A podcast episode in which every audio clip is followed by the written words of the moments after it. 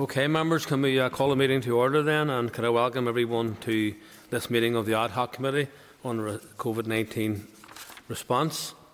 Uh, agenda item number one in the is the minutes of the proceedings of the previous meeting, which was held on the 18th of March. Members are asked to note these minutes, uh, which are at page three of your packs and which, have, uh, which I have agreed earlier. Members should also note that the minutes of evidence from that meeting have been published in the official report available on the committee's webpage. Agenda item two is a statement from the First Minister and the Deputy First Minister. I received notification yesterday that the First and Deputy First Minister wish to make a statement uh, at a meeting of the Ad Hoc Committee today. A copy of the statement that they intend to make is included in your packet, page 6. I would like to welcome the First Minister and Deputy First Minister to this meeting of the Committee. I now invite Ministers to make their statement, which should be heard by members without interruption. Following the statement, then there will be an opportunity for members to ask their questions. So, uh, I call the First Minister or the Deputy First Minister. Thank you very much, uh, Mr Speaker. And we're, of course, mindful that we remain in national mourning and we wish to make a short public statement. The Executive met today to discuss the COVID-19 situation and we received some important we reached some important decisions and we feel it is right to share the details first with MLA colleagues via the ad hoc committee. Colleagues will know that today marks the first formal review under our pathway out of restrictions. We have reviewed the current situation, uh, we have measured the risks and we have looked at the health, economic and societal data. We have been mindful of steps taken elsewhere, and our decisions have been taken on what is best for us here at this time. We've taken a series of decisions in the interests of families, young people and children, in the interests of well-being and in the interests of our economy. We are bringing forward a balanced package of relaxations which will restore many of the familiar aspects of everyday life that have been missed dearly over recent times. There will be more to do and more decision points to come, but this is a landmark day as we step forwards firmly and with confidence on our pathway to recovery. All generations across society have coped with the most difficult of times, and we're proud of the way that the people of Northern Ireland have pulled together to save lives. The everyday positive choices made by so many have reduced the transmission of this deadly virus to the point today where we are able to roll back a significant number of restrictions. We are doing so in a careful and considered way, taking account of the prevailing health situation and the robust mitigation measures that can be relied upon to help keep people safe. We must also stress that while we are taking important decisions today, the virus is still with us, it is still dangerous, and we cannot drop our guard.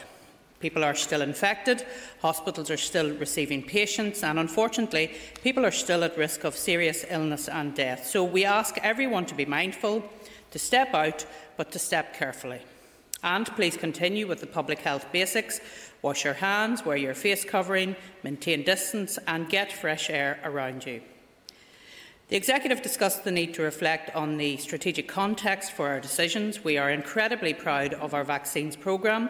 We are thankful to everyone who has responded to the invitations to take the vaccine, and we thank you for doing this in the wider interests of your family and community. Please remember that the vaccine does not give you superpowers, but it is a vital weapon in our fight against the virus. We continue to ask everyone to take up the jab when your turn comes. The logistical operations for the delivery of the vaccines are truly humbling, and we again want to thank everyone who is involved from planning through to delivery. It is a truly impressive operation to which we owe a great deal. We are also mindful that schools have returned fully this week. We recognise the incredible efforts of everyone in the education sector, parents and our young people. This is where we need to be children and young people engaged in their education, socialising in positive and constructive ways, seeing their friends in safe environments, investing in their futures, working towards their life aspirations. That's the future we all want for our young people. We've looked at the different risks in different settings, whether that be inside or outdoors. We have agreed some next steps which we trust will take us forward in a hopeful and positive direction. We have received advice from our Chief Medical Officer and Chief Scientific Advisor. We remain grateful to them, as ever, for their professional advice.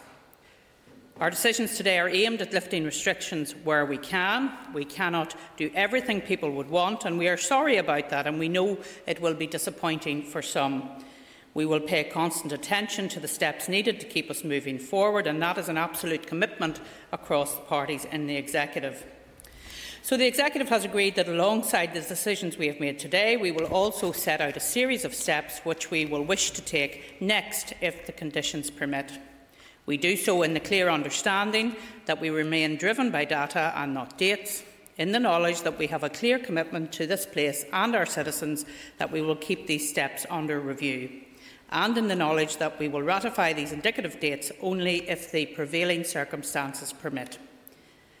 Mr Speaker, we have decided the following can resume from the 23rd of April.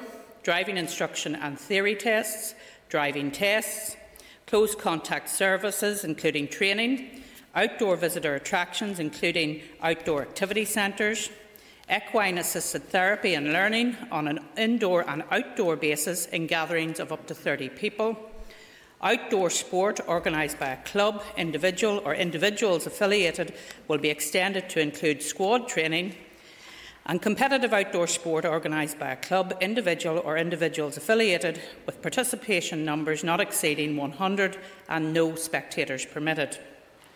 We have also agreed that static band practice or rehearsal will be permitted in agreed outdoor locations from the 23rd of April.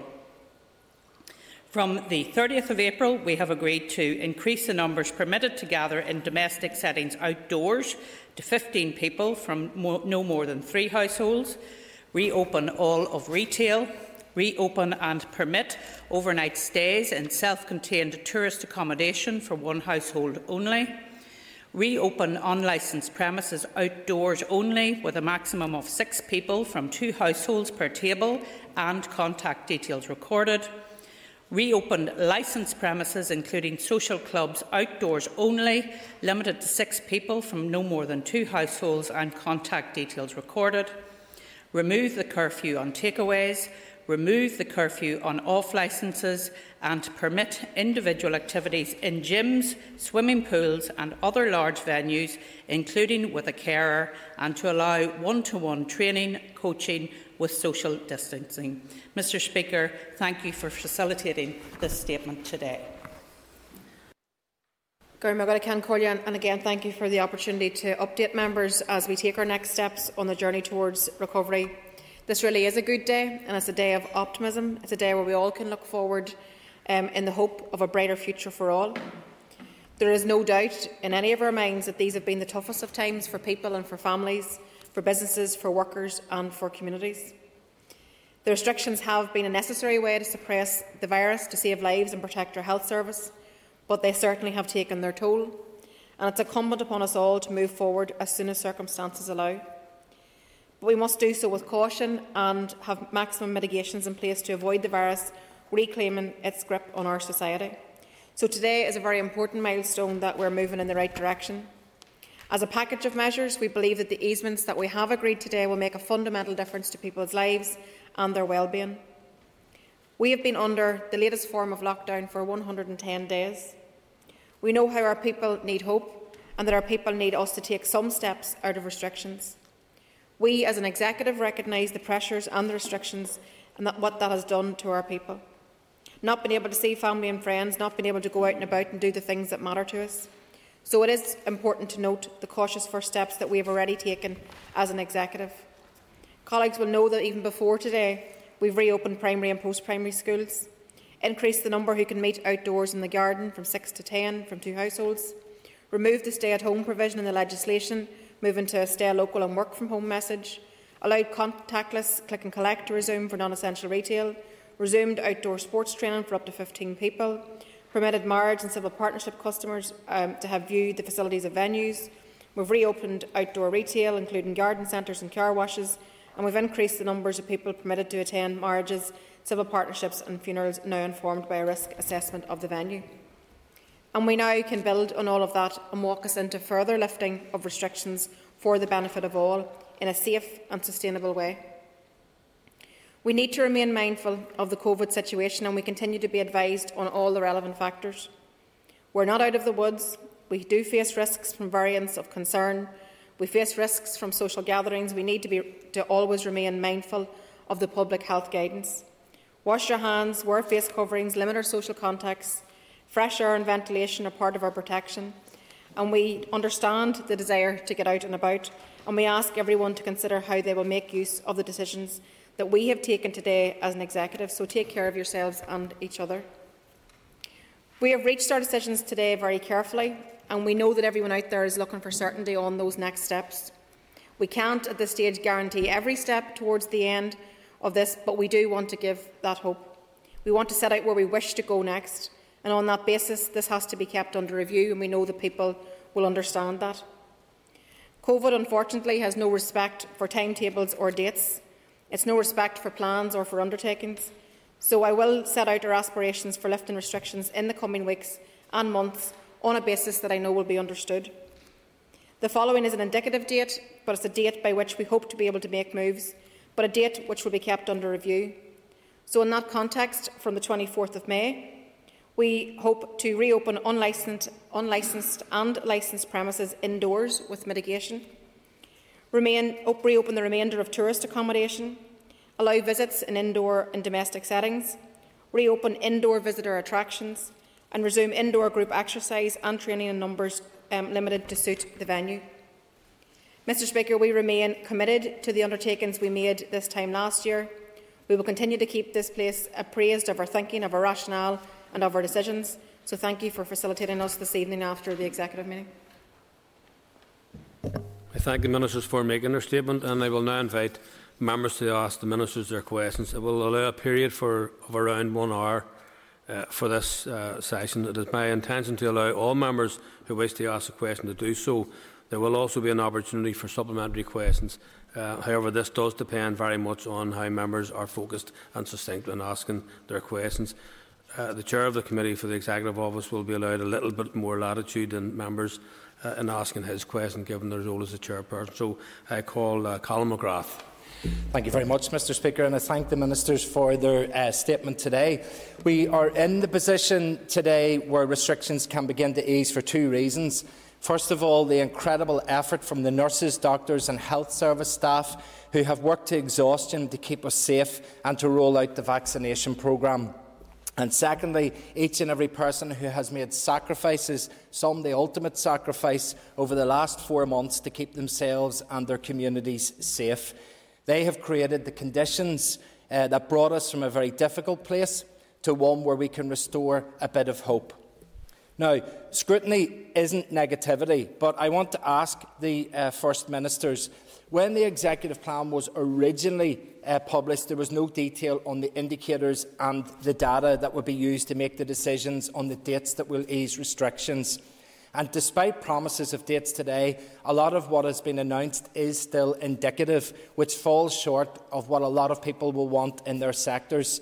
So we are left in a position where we have da no data and so in some places uh, no dates for them to move towards. So can the First Ministers commit to publishing the data and the indicators that would be used to make these important decisions. I mind taking that question, Ceann Comhairle, just to say, uh, it's actually incorrect to say that a lot of this is actually um, not clear because there's only one section of the uh, announcements which we're making today that is indicative, which is the, the further end, um, as you would expect. And that's just because of we need to judge it based on the prevailing health um, circumstance at that time. But for all the things that are going to change on the 23rd of April, all the close contact, driving lessons, driving tests, the outdoor sport, um, organised sport, all those things that are going to happen on the 23rd are confirmed, as are everything that's going to open on the 30th of April. Um, the indicative uh, section refers to the 24th, and that's because that's the we're trying to give people the, the ability to plan, um, and all being well, and with the public support, these will be the confirmed dates. Um, but that was the recommendation and the ask of the Public Health team, and the CMO and the, and the Chief um, Scientific Advisor, in terms of that being an indicative piece, because we need to come back to it because it's so far in front of us. But we did want to give people, we promised people we'd try to give time to plan, so that's what we've done. In terms of the data that's being published, we've always said that we've got we want to see all the data put out there. There's a considerable amount of data that's put on the Health Department's website, as, as you would know, on the dashboard, and um, more than content um, for, for that to continue to be shared. Um, you do deserve to have the data, this House deserves to have um, the data, and I think, um, just to say, I think it's unfortunate that Um, today, a lot of the information was leaked um, and was being discussed in the media before this House had a chance to, to discuss it, whilst we worked our way through the detail of it. And you know, it took us all to work together, but I'm very glad that we've arrived at a collective executive position after all of our deliberations. Supplementary, Colin. Thank you very much, Mr Speaker, and I thank the Minister for that answer. And I suppose it is the point that if there is a date and it's indicative and it's based on data, they need to know the data so we can get that we're working towards that indicative date and it becomes more real.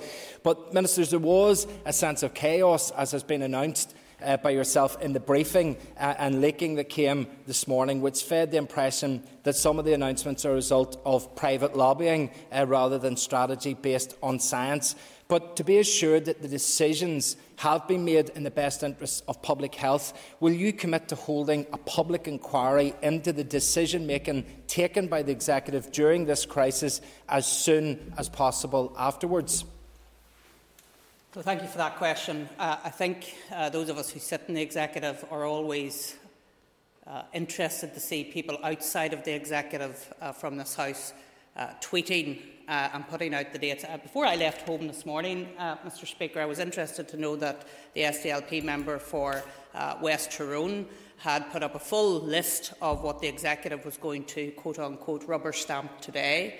Uh, I'm pleased to say, actually, we took the time, as the Deputy First Minister has said, to work through uh, all of the decisions today uh, and to actually um, talk to our Chief Medical Advisor, our Chief Scientific Advisor, uh, to discuss the economic impacts, the societal impacts, of course, the health impacts that has allowed us to come with this package uh, to the House, which I think uh, whilst, of course, we would always like to do more in these circumstances, I think is a very balanced package, uh, is a package that will allow uh, shops to reopen uh, by the 30th of April. It will allow gyms to reopen, and goodness, we have had many people lobbying about those issues um, on the 30th of April. I think it is a balanced package. Uh, in terms of the public inquiry, we have always said that there will be an inquiry after um, the uh, COVID pandemic. Of course, there will be. There will be many lessons to learn.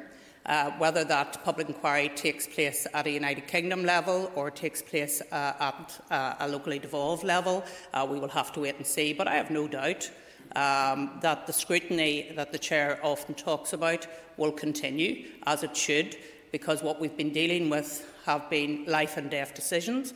We have been dealing with stopping the livelihoods of so many people to try and protect their lives uh, over this past year, and it has been hugely, hugely difficult to make those decisions. However, there will be a public inquiry after that, and uh, that will include this House uh, as well as members of the Executive. Nicole Palm Cameron. Thank you, Mr Speaker, and I thank the First and Deputy First Minister for uh, this very much welcomed statement to the House this evening. Um, I wanted to ask around the infection rate which uh, is currently in the Republic of Ireland And uh, given the fact that our, our neighbours in the Republic are well behind in their vaccine rollout in, compar in comparison to Northern Ireland, what concerns does the First Minister have around um, the information um, and has there been any uh, resolution to the issue around the passenger locator form um, for those arriving into Dublin and then travelling up to Northern Ireland? So, unfortunately, uh, on the last issue, we still haven't had the passenger locator form uh, issue dealt with in a satisfactory way. I really regret that. Uh, particularly because uh, I think the Republic of Ireland actually added some countries to their red list um, just recently um, and we don't have that data coming up here to Northern Ireland, and I think that's to be greatly regretted.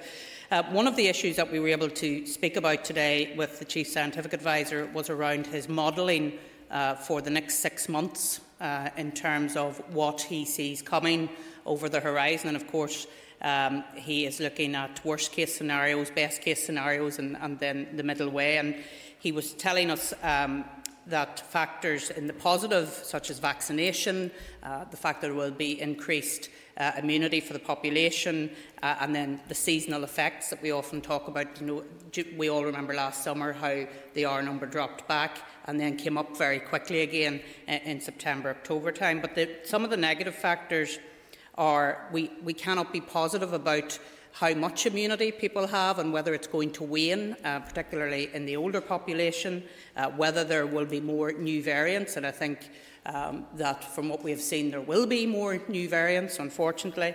Uh, and then, of course, the other issue he mentioned was the movement into Northern Ireland from higher incidence levels, and that's something that does con- concern us, uh, particularly in relation to the Republic of Ireland. And you're right to mention the fact that they have twice as much uh, incidence at the moment, uh, according to our graphs that were shared today. So we will, of course, continue to monitor uh, what is going on in our own modelling and what is going on uh, with our nearest neighbour in the Republic of Ireland. Supplementary, Pam Cameron.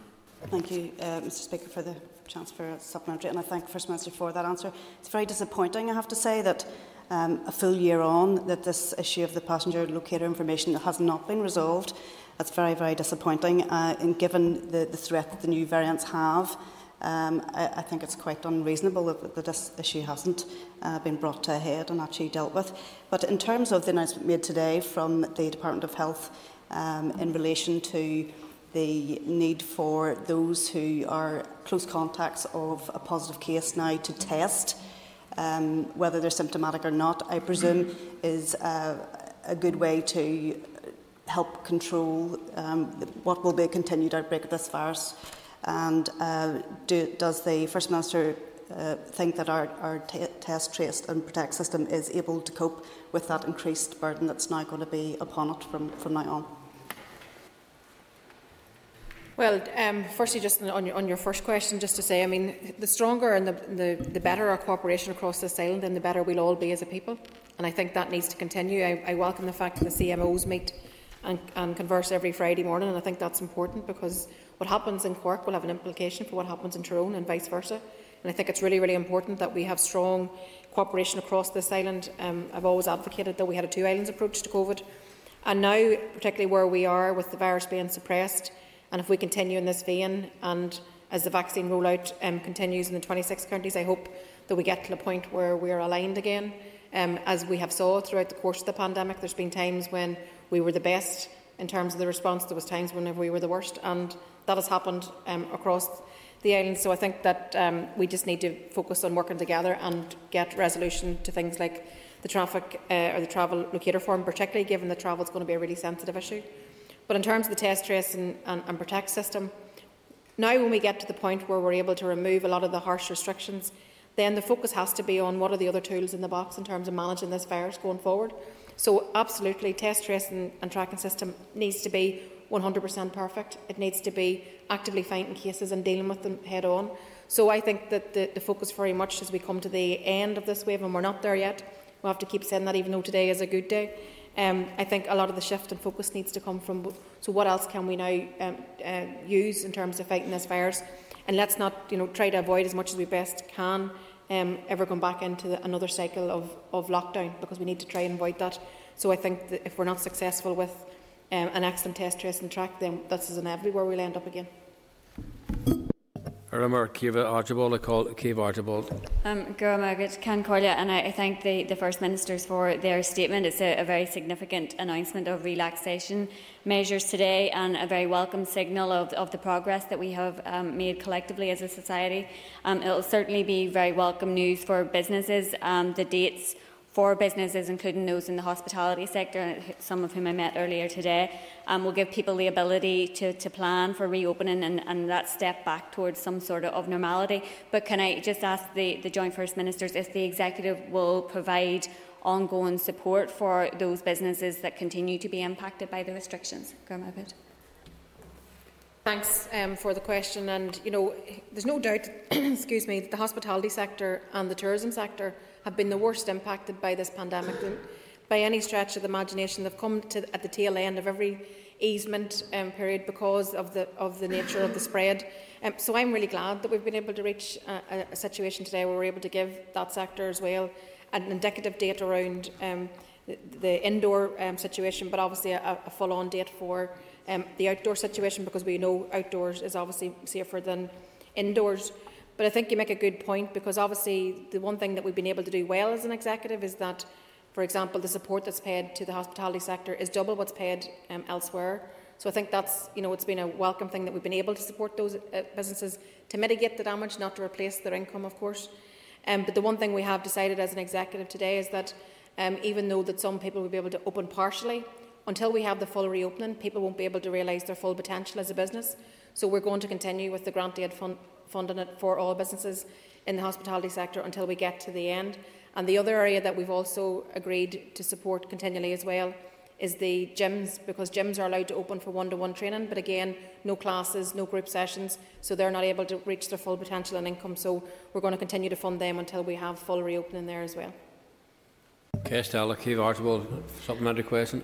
Um, I, I, thank the, the Joint First Minister for that response. That will be very welcome news to, to very many businesses. Um, I think the next formal date of review is the 13th of May, so I just wanted to ask do you intend to give businesses as much clarity around dates for reopening as possible, as early as possible? Well, absolutely. I mean, one of the reasons why the date for reopening of hospitality is indicative is that we will be looking at the data um, between the 23rd of April, the 30th of April, and then the, the 13th of May, 20th of May. We're going to continuously track that data to see if there are any changes that concern us.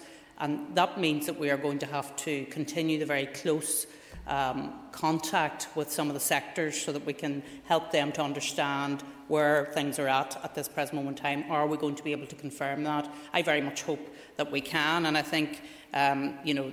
The, the, the, chair of the uh, TEO committee made the comment about this is because of the work of the NHS and all of their members, of course, including the volunteers and, of course, the population for the way in which they've made so many sacrifices. That's absolutely uh, correct to say that.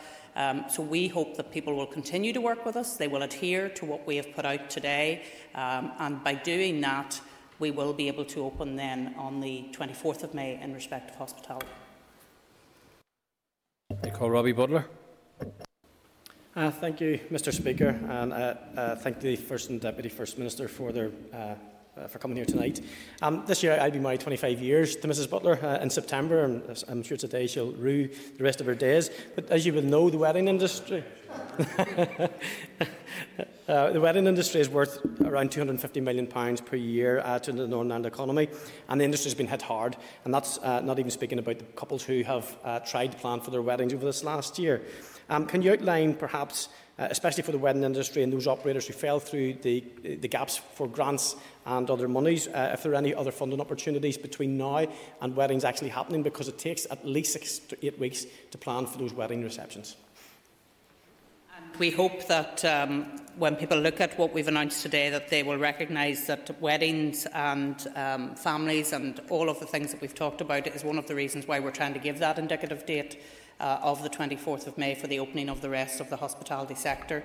Uh, as you will know, uh, last Monday the 12th, we moved to a risk assess system for weddings uh, and funerals in, in, places of worship and uh, uh, indeed in other places that host civic partnerships. Um, those um, will be on a risk based assessment. Um, but uh, we have not reached the point where we can have wedding receptions indoors as yet, uh, and that's why we thought it was important to give that. It's one of the very important reasons why we felt there was a need to give an indicative date for the rest of the tourist accommodation, because you're right, they do need time to plan, People need to know uh, are we going to be able to have our wedding reception? And uh, I hope that this gives some certainty uh, to people who are planning their weddings. Uh, like him, I was married 25 years ago, and I can't imagine the uh, horror that's going through uh, couples at the moment trying to plan their weddings. Uh, we just took it for granted that everything was going to be there and in place. And it has been an incredibly difficult time for couples planning their weddings. I have emails from people who have changed their weddings three, four times. That's really dreadful for them, uh, and they'll certainly not forget their wedding when they actually get there. Supplementary, Robbie Butler. Thank you, Mr Speaker. Thank you for your answer, uh, First Minister. And then the shorter one just is, um, do bridal boutiques come under uh, close contact services? Um, the answer to that is yes, they do. So um, they're able to, to work from the 23rd of April. And can I also say congratulations to you and your wife on your anniversary. And I hope that you've got a meal booked for for the 24th. Can I call Paula Bradshaw? Mr Speaker, and thank you, Ministers, for your statement today. I haven't been so happy in months with, to hear that the gyms were reopening soon. Um, so my, my question is about the driving instruction theory test and driving te um, the, the actual tests themselves. Um, where, where and when is the extra capacity going to come forward, and um, is there going to be any prioritisation for those people who actually can't go, get back to work because they don't have a test?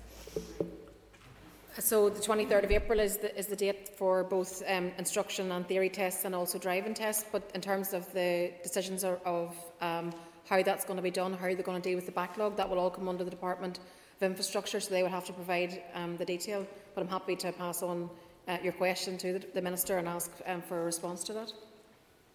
Paula Bradshaw, supplementary. Um, thank you. I suppose that the issue that happened the last time was that they, they, they opened quite quickly and they got all sucked up, and then the people who really probably needed it in terms of care workers and stuff weren't able to access it. So it was really about um, using the system properly. But my second uh, supplementary question really is about the issue of the gyms and the sport, for example. We talk a lot about mental health, um, the pandemic of that that will happen at the far side of this um, COVID pandemic, and I'm just wondering what consideration has actually been given to the impact on the physical health of the population through this one year plus of um, quite a sedentary lifestyle. Thank you.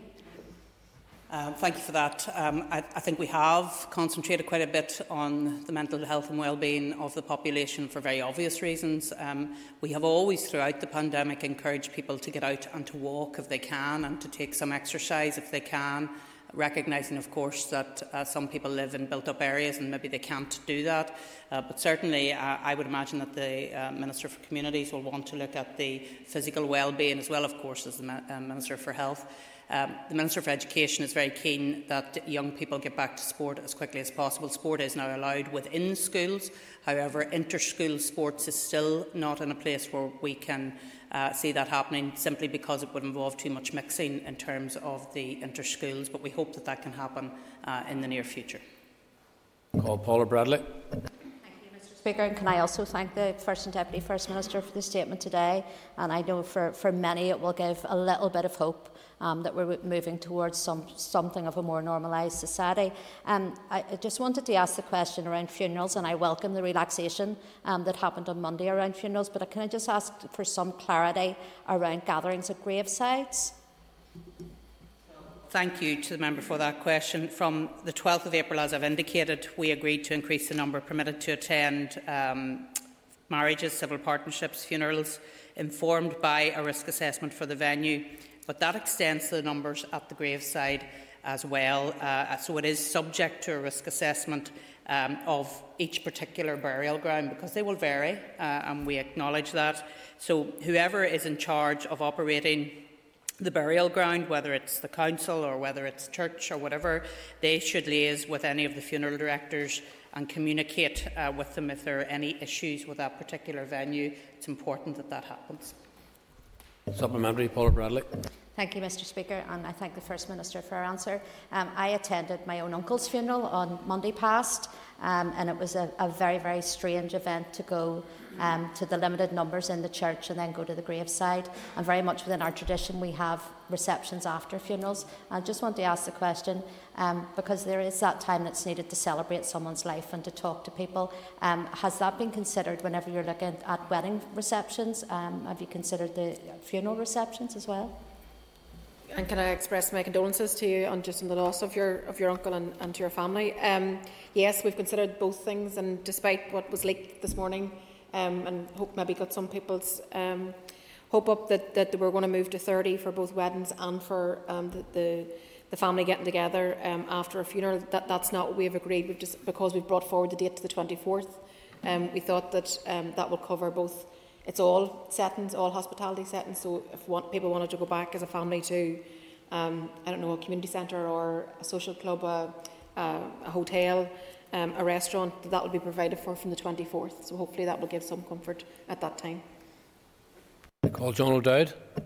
Uh, Paula's question was about the end of life. My question is about the start of life and uh, maternity appointments and the ability of partners to go along with uh, their uh, pregnant partner to maternity appointments or even to the birth of the child. Is there any opportunity or indication from the announcement today that that will be the case moving forward?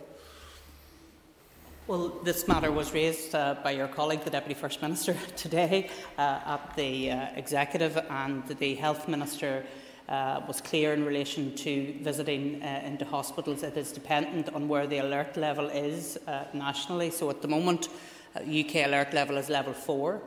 Um, and I think the indication he was making to us today was that when that drops to alert level 3, that that will allow more visiting into uh, hospitals. Uh, that has been looked at, as we understand it, this weekend. So I'm hopeful that we will see a change in that because, uh, like you, I think we've all been contacted by people who want to go into the hospitals and visit, but also, of course, to attend the birth of their children uh, and uh, other very significant uh, life events. So it's very important that that happens. So we will be hopefully able to give some news on that next week. Supplementary, John O'Dowd. You okay? You, okay, Chair. You passed, thank you. Okay. Moving on to Christopher Stalford. Uh, thank you, uh, Mr Speaker. Uh, can I ask my right honourable friend uh, or the Deputy First Minister, does a caravan constitute self-contained tourism destination? Please. Yes.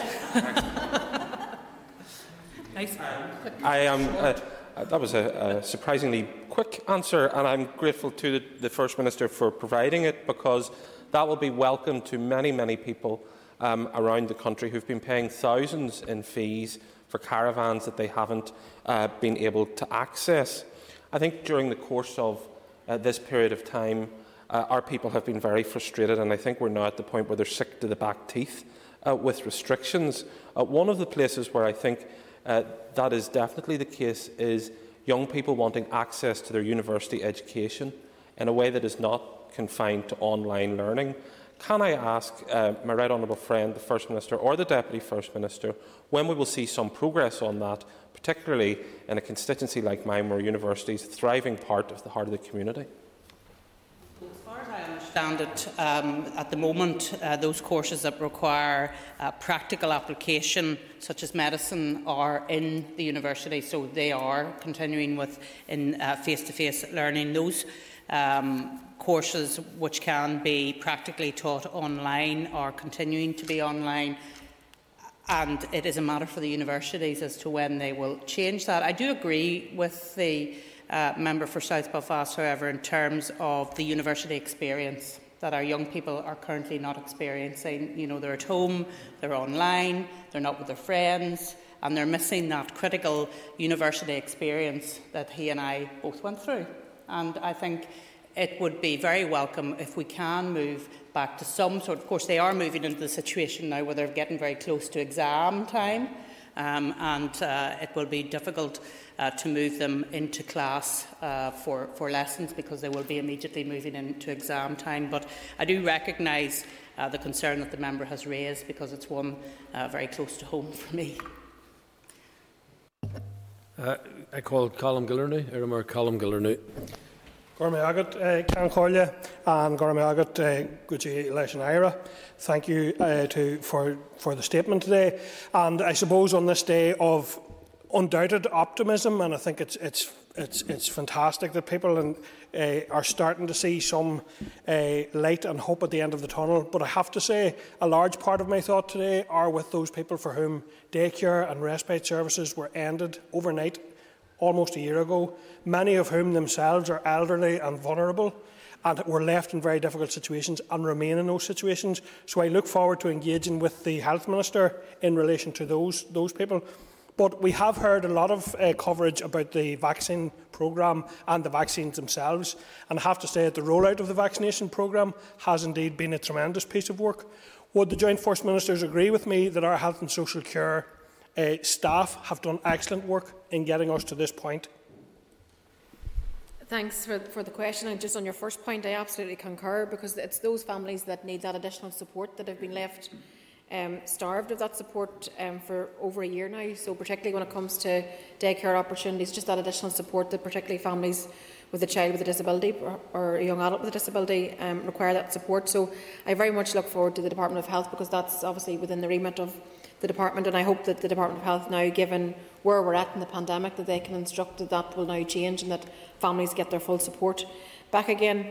And just to concur with the, the you know, the vaccination programme has been just, you know, absolutely amazing, and all credit to Patricia Donnelly and all the staff that have actually worked tirelessly to make it make it work. Um, I'm so delighted, even in um, recent days, I actually got my first dose uh, myself through my own GP, and just to get that call is just fantastic, and you just you feel so liberated by it. Um, and I know it's not everything; it's only the first dose, but you just you do feel so much of a sense of hope, and we felt that in our family whenever my own mother got it as well. So I think that um, one of the things that we are so lucky to have, and why we're able to make these announcements today, is in part because of the sacrifice of the public, because of the work of the healthcare staff, and because of the vaccination team and the rollout of the vaccination programme. Supplementary, Colm Gildernew. Uh, Gora the, the Joint First Minister has answered. I was going to ask her would she take up the vaccine herself, but I think she's indicated that fairly. Gora I call Justin McNulty. Gura Mayogat This is a positive day. The sun is shining. There's summer heat in the air, and the First Ministers are sitting shoulder to shoulder. Many young people, sports teams, um, lorry drivers, business owners, and families will be breathing a huge sigh of relief, relief. But for others, there is less certainty, and there isn't such cause for relief. Daycare for adults was mentioned, with learning and, and physical disabilities, respite centres reopening, people awaiting surgery and appointments and waiting to return to no, normal GP services appointments for those on mental health waiting lists or awaiting treatment such as CBT, and a full return to physical CAMHS and children's family therapy services. Have you any information on when those will re be recommencing and will, avail will appropriate funding be allocated to our health service to get the, address the, the huge waiting list challenges?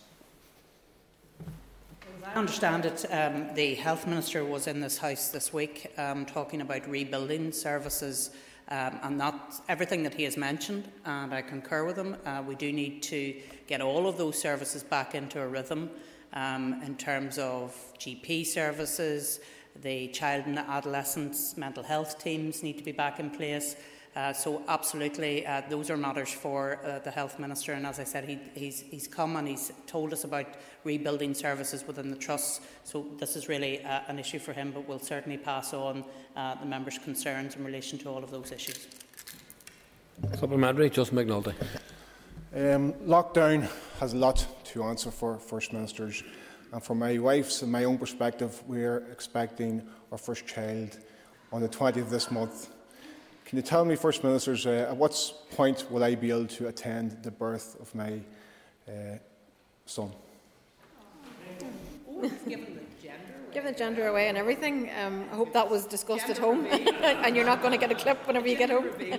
Congratulations to you! Um, brilliant news and fantastic news, and and, and you're, you're you're right to ask the question because it's a question which I think probably every MLA in this house has been asked throughout the pandemic, and you know partners having to go in by themselves and not having that support. And, that's, and it's a, such a big time in your life and you want that support. So we, we raised it today in the executive because we do think it's time to get that up and running again, allow that support, allow you to have your partner or uh, someone with you whenever you go into your antenatal um, appointments and also then for the birth. So um, I hope that given where we are today and all the positive things that we've been able to achieve today, that that works for you and that, that everybody else gets the opportunity to be there as well. At least you can't say you were bored. Um, I call John Stewart.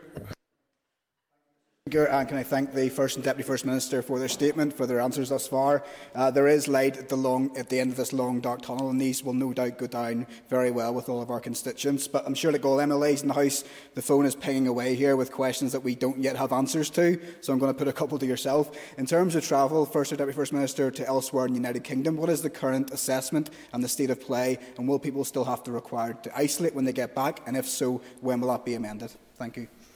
So thank you very much. This is a question I actually asked of our, of our health minister today. Uh, he'll be glad to know uh, because it, it's something that a lot of people have been asking around moving uh, um, in and out of the, or not in and out, around the intra-common travel area because at the moment there's guidance that says if you're staying for longer than 24 hours then you're supposed to isolate.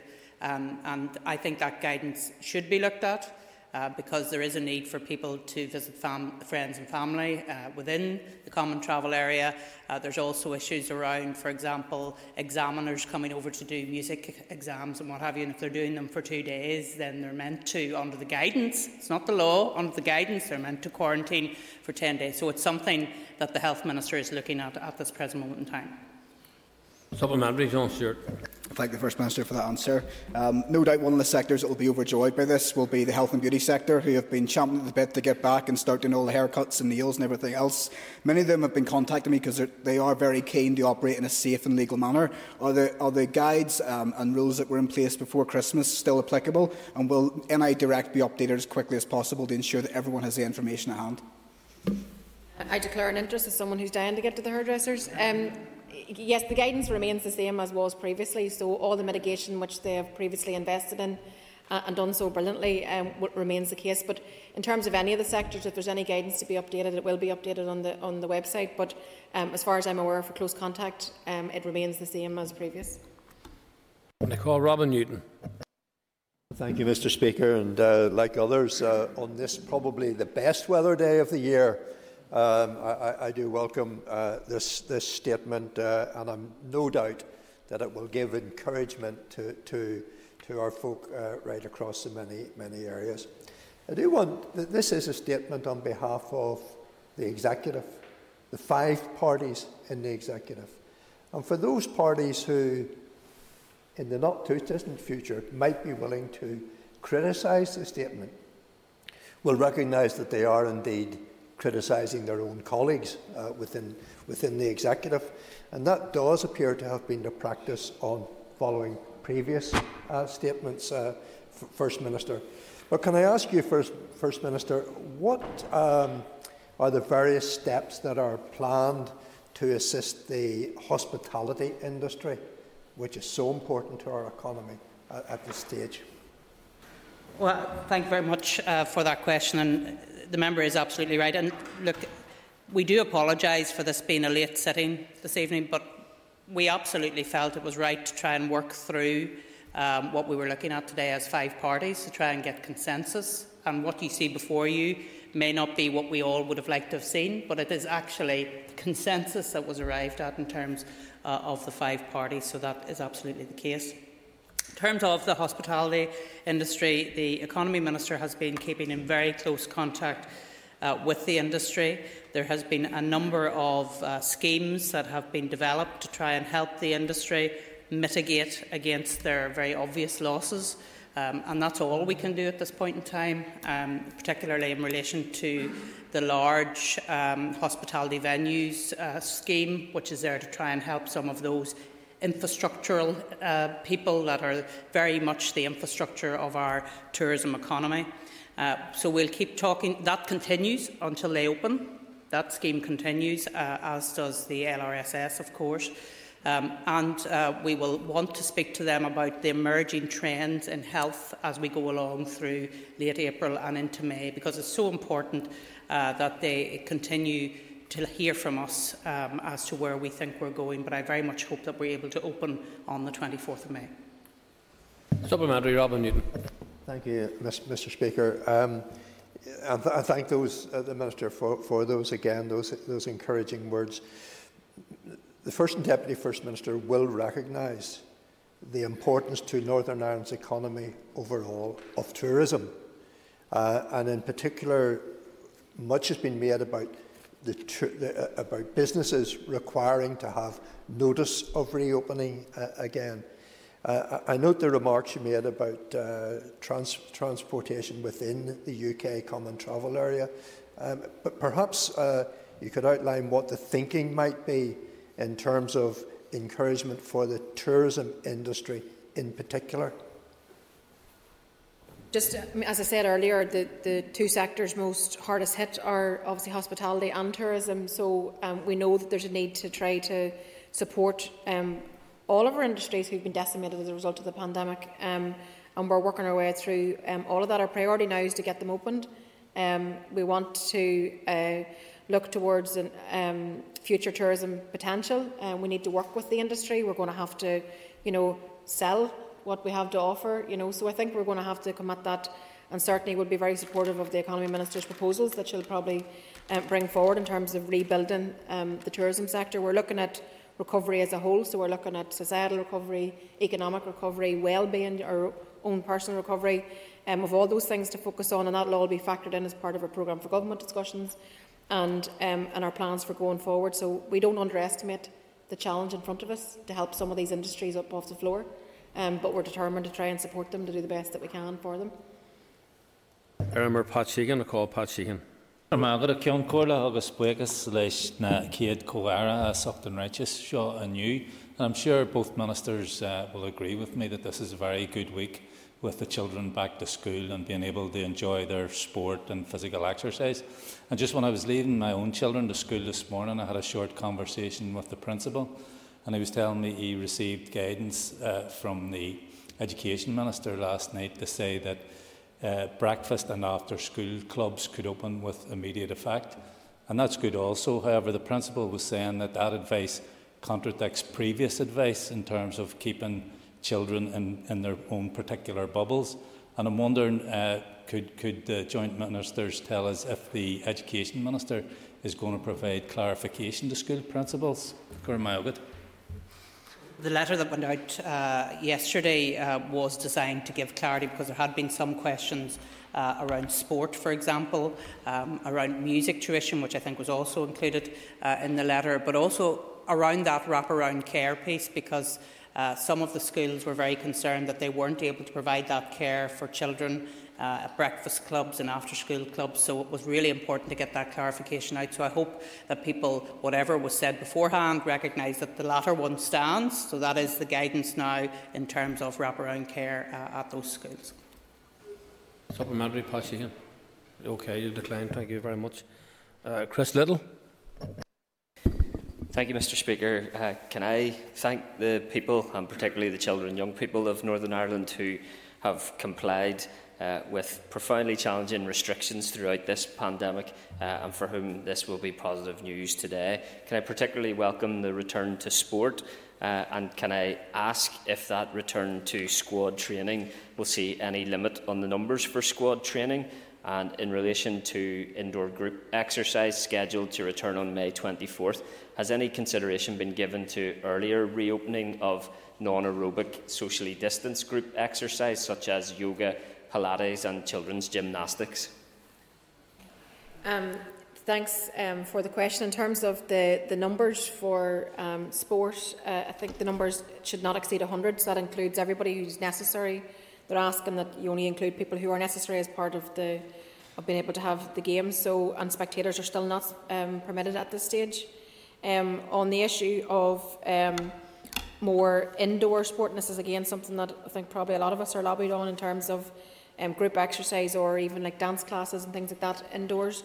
It's the view of the health um, team, both chief medical officer and scientific advisor, that those things are still um, too risky. So that's why the date of the 24th of May has been allocated to, to that area. Um, like, like everything, we, we constantly look at all these things and um, and we'll, and we'll continue to do so throughout this, but at this stage, that's where it sits the 24th.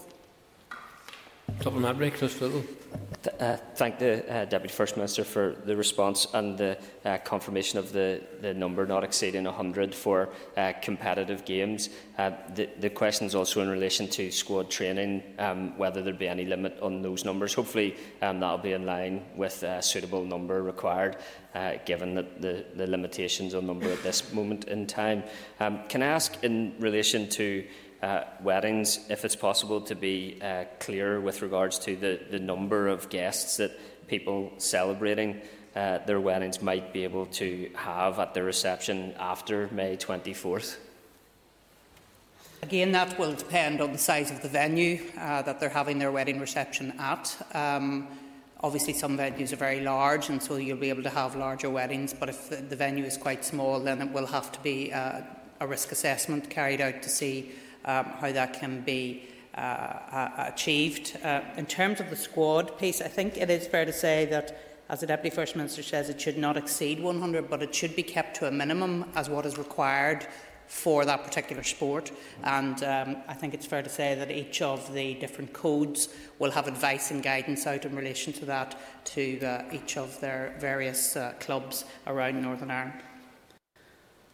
I call Paul Givan. Mr Speaker, can I um, welcome today's statement. It is progress that's being made, and I want to commend my right honourable friend, the First Minister, and her DUP ministerial colleagues, without whom I believe we wouldn't have made the same progress today, uh, and I'm sure we could have made further progress uh, as well if left to our, ourselves.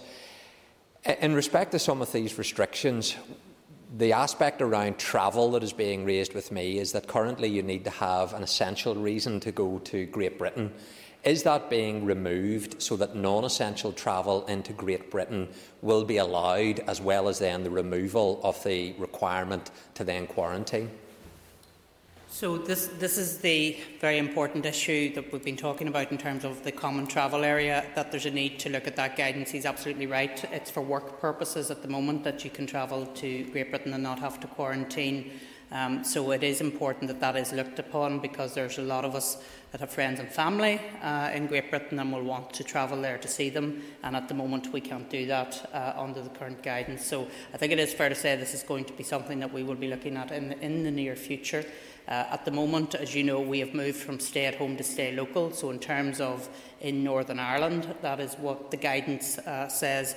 But I would hope that we can move to look at that whole common travel area piece uh, within the next number of weeks. Supplementary, Paul Givan. Thank you, and can I thank the Right Honourable First Minister for that uh, response.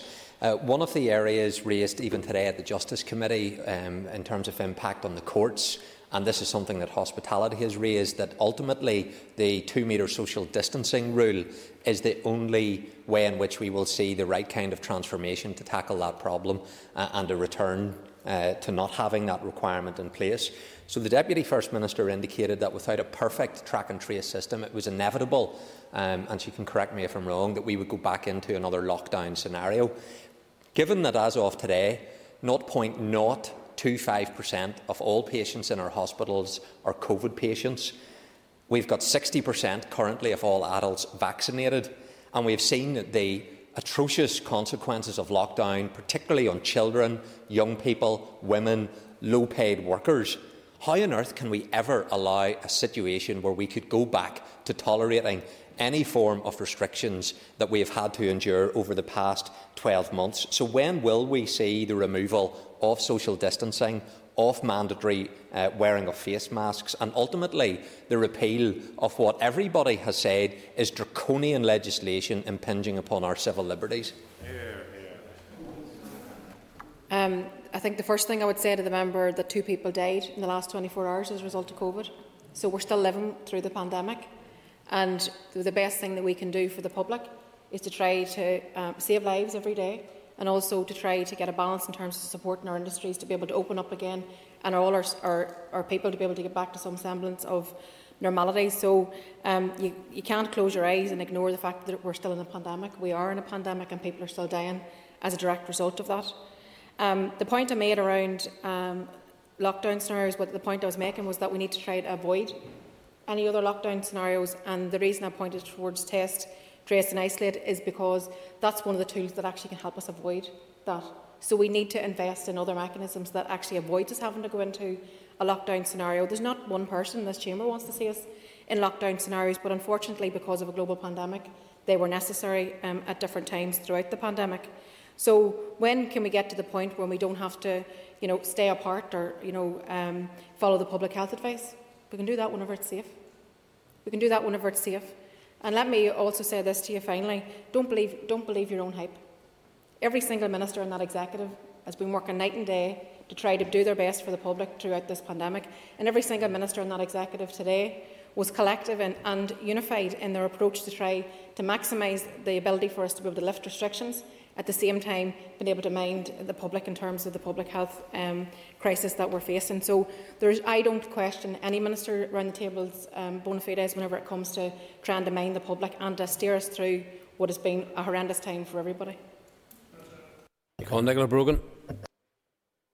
Agad, uh, and I thank the Joint First Ministers for their statements here this evening. Um, as has been said, the announcement is very welcome and we're all pleased that the restrictions are being eased.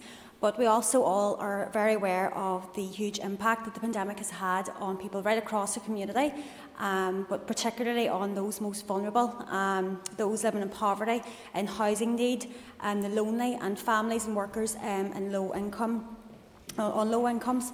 And it's also been a very difficult time for women with um, an increase in unemployment and in domestic violence.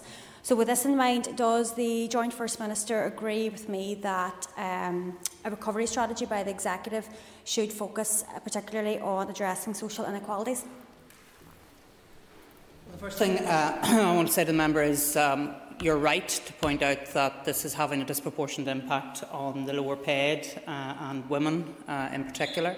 It's one of the things that the Economy Minister was very vocal about today uh, in relation to trying to get a date for uh, the tourism industry because 50% of all those who are furloughed are either from the retail or hospitality sector, and most of those people are young people or they're female and they're low paid. So there's absolutely a need for us to get the economy opened up again so that people can have the proper work to go to and get the proper pay that they need uh, to recover. So the recovery plan is part of uh, what we're doing in the executive. Uh, obviously, um, the recovery plan has been brought. Uh, the finance minister has committed to uh, funding that recovery plan uh, from the economy minister, and it's critical that that happens now because we're dealing with stepping out of restrictions today. But what we really have to focus on now is our recovery and rebuilding our society. Yes, of course, building our economy, but rebuilding our society, and I think that's the point that the member is making. Supplementary, Nicola Brogan. Thank you. And I call Matthew O'Toole. Uh, thank you, uh, Mr. Speaker. I welcome today's announcements from the from the First Ministers. Um, even if, given some of what we've seen today, the approach of the executive to um, easing restrictions in terms of leaks is a little more colander than calendar, but I'm, i welcome the, uh, where we are today. Can I specifically ask about a sector that isn't mentioned in today's um, uh, statement, and that is our arts sector. There's no mention of outdoor theatre. Our arts sector have been very patient. They haven't been as vocal as some other sectors, but it would be helpful if we could get some detail about, first of all, outdoor theatre, and then more broadly, opening up for theatre and the arts sector in general. So, uh, in terms of uh, large gatherings, whether outdoor or indoor, uh, we did discuss that issue uh, today. Uh, it is felt that we need to do some more work in relation to that. He will be aware of the whole discussion at present around COVID certification. Uh, in relation to having some sort of evidence to show that you have been vaccinated or at least tested, and that discussion continues at UK government level. Um, At the moment, there are some pilots taking place in England around large events. He'll be aware of those. We will be able to see the data that comes forward from that. And I think we will probably be exploring running some pilot events here in Northern Ireland as well, so that we can look to see how um, uh, that impacts uh, upon the transmission of the virus. So that's the plan. Uh, obviously, we would love to come here and tell you when festivals are back on again and when large gatherings can come together again. Uh, but we will continue to work on those issues. And as I say, COVID certification is part of that, and pilots is part of that as well. Supplementary, Matthew O'Toole. Thank you, Mr. Speaker, and I welcome. Thank you, the First Minister, for that clarification. Can I ask her? Several members have correctly said that um, uh, hospitality and tourism is critical to our society, to our economy, um, and they have been lobbying hard, as, they, as, as, is, their, um, as is their right. Would either First Minister uh, agree with me that as we go ahead in the summer, we try and attract tourists, the last thing that Northern Ireland needs is images of civil disobedience and street protests. Whatever your view of any political issue, we really don't need that.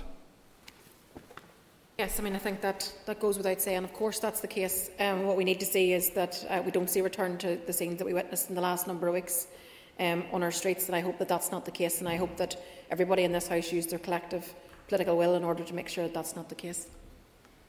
I call Alan Chambers. Speaker, uh, Mr. Speaker, I'd wish to acknowledge the huge responsibilities that have rested on the shoulders of the executive over the past year. Um, can the First Minister confirm that it is the TEO COVID Task Force, supported by uh, the Cross uh, Departmental Working Group, that holds lead responsibility for managing all possible changes to the regulations and for proposing possible dates for reopening? That being the case, does she agree that all ministers, even those that were reported as speaking out in apparent surprise this morning, will have had formal departmental representation on the working group and therefore have all had equal opportunity to input to and help shape the process? thank you. just to confirm that yes, the cross departmental working group meets every week and all departments are represented on that, our officials um, are on that, and they collectively bring forward, uh, for example, the paper that we had today. They've all had input into the paper that we had today uh, and then it was up for discussion at the executive, but unfortunately it didn't get that far before it was in the public domain. Can we bring the member Gerry Carroll on to screen, please? Gerry Carroll could just wait for a moment and supplementary Alan Chambers. My Mr. apologies. Speaker, thank you. Thank you. Uh, does the First Minister and Deputy First Minister agree that the Executive, by following the medical and scientific advice to date, in shaping aspects of the, lockdown that undoubtedly many lives in Northern Ireland have been saved from being lost to this dreadful virus.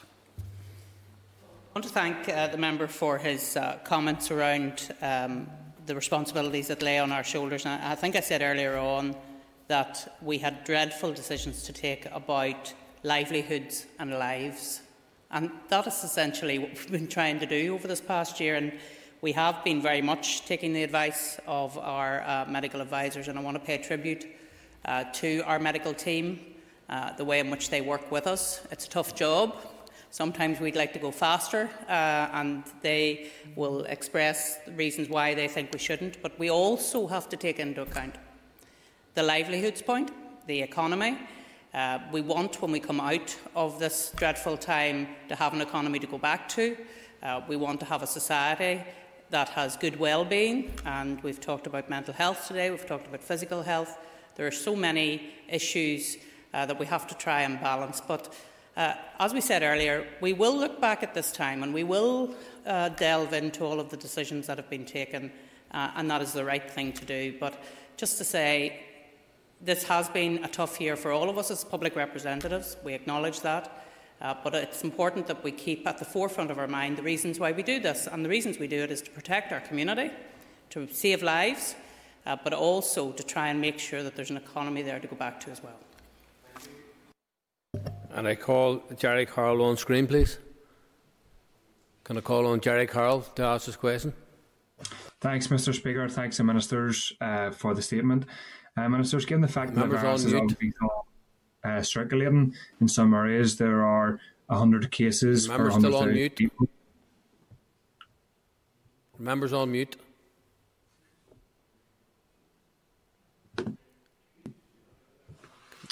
Can you hear me, Mr. Speaker? We'll move on to the next question, and, and uh, we'll see if the member can get that resolved, the technical problem.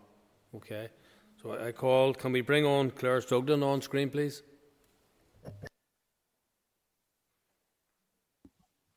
Uh, thank you, uh, Mr. Speaker, and thank you, First and Deputy First Minister. Um, I'll declare an interest. Um, the Economy Minister earlier in the week had suggested that there may have been an announcement in relation to the reopening of all students of FE colleges. I know there are some who are currently doing it where there's a practical element. I know the First Minister had earlier in the meeting um, talked about universities, but I do think there's a difference with FE colleges, not least those sixth form students who are accessing uh, further education uh, colleges as part of their school curriculum. Um, so, any indication of when we might get a date for uh, the full uh, return of FE colleges? I think that's a very important question, uh, and it's one actually we've been trying to deal with today. For those who have practical applications uh, because the close contact is opening on the 23rd of April, they will be able to have those training sessions again on the 23rd of April. Um, I think there was some confusion that it might have been this week, but because the regulations need to change to allow close contact, um, that training will start again on the 23rd, whether beautician, hairdresser or whatever. Uh, in terms of the wider uh, full return of FE colleges, I will certainly get the Economy Minister to write to her about mm. that because I think it is important that we have clarity in relation to that as well. Supplementary, Claire Sugden. Uh, thank you, Mr. Speaker, and I appreciate that. Uh, First Minister, um, I'm going to go to another issue. Uh, touring caravans, is that included in the reopening of caravan parks? No, it's, at this stage it's just the static um, caravans, Okay. um, and we'll come back to the issue of the touring caravans. Okay, thank you. Can we return to bringing Gerry Carroll on screen, please?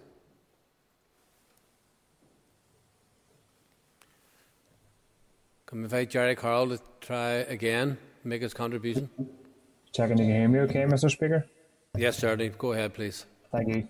Um, and thanks for the statement, Ministers. Uh, given the fact that the virus is obviously still circulating, and in some areas we have 100 cases per 100,000 people, and with warnings from some medical practitioners who warn about previous uh, reckless decisions, how confident are the Ministers about the strategy and how it will not lead to a further spike uh, in cases? Well, of course, in the pandemic, as we've learned day after day, um, for over a year now, there's no certainty in a pandemic. So, as for what comes next in terms of new variants, um, the spread, um, oh, there's a whole lot of factors that will um, will mean that we don't know what the scenario could be in a number of months' time. But what I can say is that we're, we're confident that we've arrived at a balanced way forward. That we're we're living up to our promise to say that we wouldn't keep restrictions in place for any longer than necessary. Um, we are taking some preventative measures, and we've discussed today, um, for example, um, adherence is a, is a big, big thing for us to be able to be successful in what we're what we've um, outlined today. So um, we've asked Communities Minister to go and come back with some proposals around, for example, could we support local government to do more in terms of COVID marshals?